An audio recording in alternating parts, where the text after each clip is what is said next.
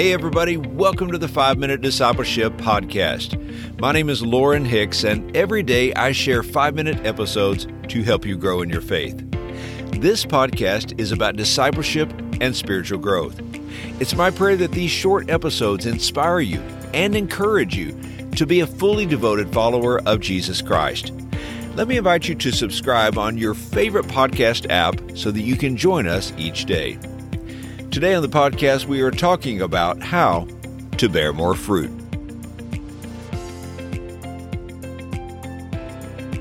I'm not much of a gardener, but I certainly appreciate those who are. Whether it's the enjoyment of fresh produce or simply the beauty of plants and flowers, the work of a gardener blesses us all. Throughout the years, my wife has grown roses, and we learned the hard way that roses have to be pruned each winter. Pruning is vital to the health of the rosebush. It helps prevent disease by removing areas that may harbor infestations, and it also encourages flowering. Roses may look bare after a good pruning, but roses grow very fast and will fill in quickly. In fact, it's almost impossible to kill a rosebush by over pruning. Pruning is essential for many types of gardening because the goal is to produce more flowers or more fruit. Pruning is a spiritual reality too. Listen to what Jesus said in John chapter 15 verses 1 and 2. I am the true grapevine, and my Father is the gardener. He cuts off every branch of mine that doesn't produce fruit, and he prunes the branches that do bear fruit so they will produce even more. In these verses, we learn that Jesus is our source of life. He is our vine. If we are connected to Him, we will have the life giving power of God within us that make our lives fruitful. Yet we also see that our Heavenly Father is the gardener and that He prunes the branches, that's you and me, that bear fruit so that we will produce more fruit. Here's an important spiritual truth God wants your life to bear fruit. He wants you to be a blessing to others.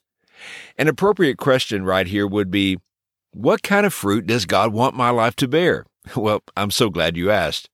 In Galatians chapter 5 verses 22 and 23, the apostle Paul wrote, "But the Holy Spirit produces this kind of fruit in our lives: love, joy, peace, patience, kindness, goodness, faithfulness, gentleness, and self-control."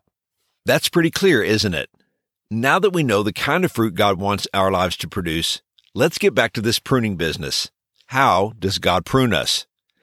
Pruning is not a punishment for a Christian. It is a process of spiritual growth. God is the gardener who prunes the life of everyone who abides in Christ and bears the fruit of Christ. This pruning enhances spiritual growth by removing whatever hinders our spiritual growth. You see, God in His sovereignty knows what is keeping us from spiritual growth and bearing fruit. Sometimes there might even be good things in our lives, yet they are occupying our mind, our time, and our resources, and as a result, we are not growing spiritually.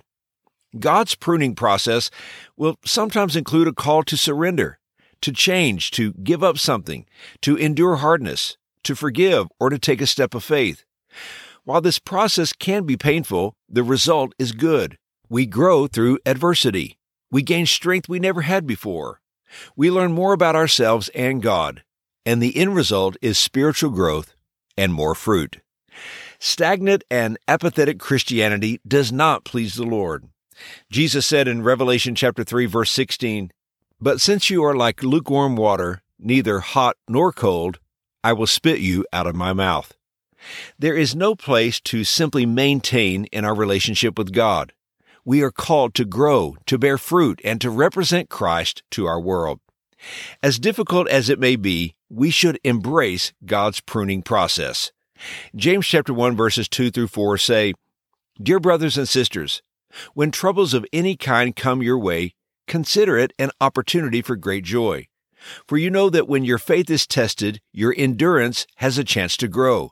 So let it grow, for when your endurance is fully developed, you will be perfect and complete, needing nothing. And here's today's challenge Are you in a season of pruning? Is God cutting away the dead branches in your life so that you can bear more fruit? The only way forward is to cooperate with the Holy Spirit. Allow God to work in your life. He is making you more fruitful. Hey, thanks again for joining me for today's episode. If you like this podcast, you can be a blessing by helping us spread the word. So today, would you share this podcast on social media or invite a friend to listen in? We would greatly appreciate your help. I hope you have a wonderful day, and until next time, let's continue on our journey as followers of Jesus.